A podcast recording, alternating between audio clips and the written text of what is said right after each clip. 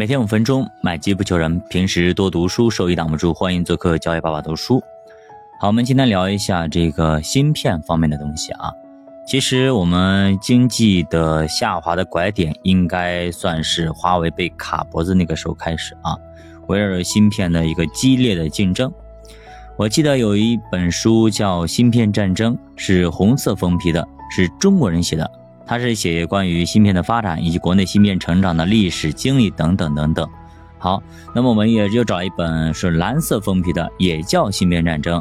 那作者呢是克里斯米勒。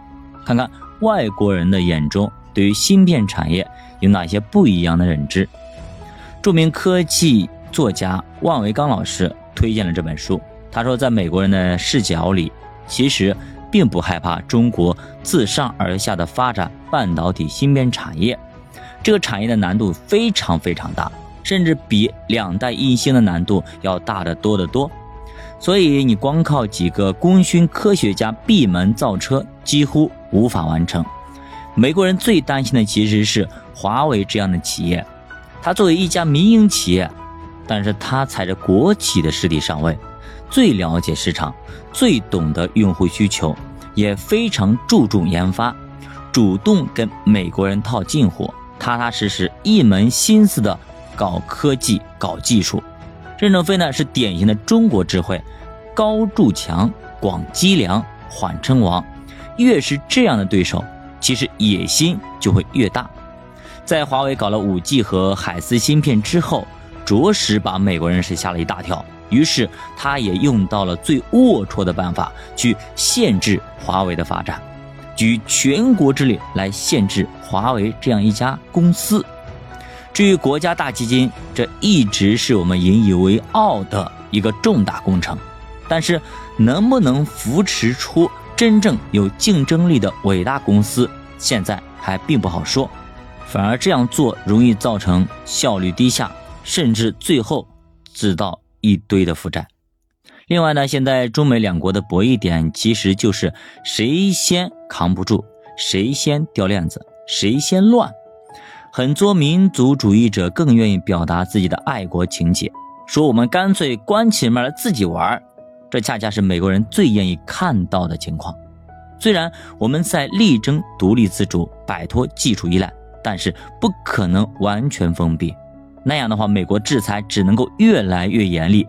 一个无法参加世界经济分工的经济体是不会让发达国家有所忌惮的。比方说，当年的清朝闭关锁国，一个最强大的国家，最后变成了一个被全世界瓜分欺负的这样一个国家。所以落后就要挨打。所以他们最希望的是，恰恰我们退出全球化。而最害怕的就是我们融入到全球化，在某一产业链上还掌握不可逾越的优势，这是他们最害怕的。那样的话，在卡脖子的时候，他们才会有所忌惮。想清楚这几个问题之后，我们就知道自己的芯片产业该怎么发展了。需要自上而下的扶持，但更需要的是自下而上的市场化的土壤。需要培养出无数个华为这样的公司。华人从来不缺智慧，台积电、英伟达、AMD 现在都在华人的掌控之中，连光刻机也都是华人团队研发出来的。所以，我们缺的就是好的土壤，需要把这份创造力更好的释放出来。你看，华人很多都得诺贝尔奖，但是在我们本土上，他就没办法。其实我们的方向其实是从低端芯片慢慢做起，一点一点往上爬，积累经验。现在七纳米以上的芯片，我们已经能够实现完全的自主化开发，大部分自己的自足已经没有问题了。至于说良品率和量产，还需要进一步的推进。另外，我们还得进一步的跟国际进行交流。当年的邓稼先、钱学森也都是留美大学生啊。对吧？所以继续跟美国人学习这个方向不能改变，反而我们需要更多的这种留美顶级科学家的回归，这才是未来科学家的技术储备。目前国内的大学还不具备这个实力。那么本手之外的妙手又是什么呢？就是等待机会。目前，中国已经成为全球最大的芯片半导体的消费市场，所以缺少中国的市场支撑，美国和全球的科技企业也都很难受。所以，这就是我们的底气。这种分分合合、打打停停、相互摩擦的状态，其实十分有利于我们自身芯片半导体产业的崛起。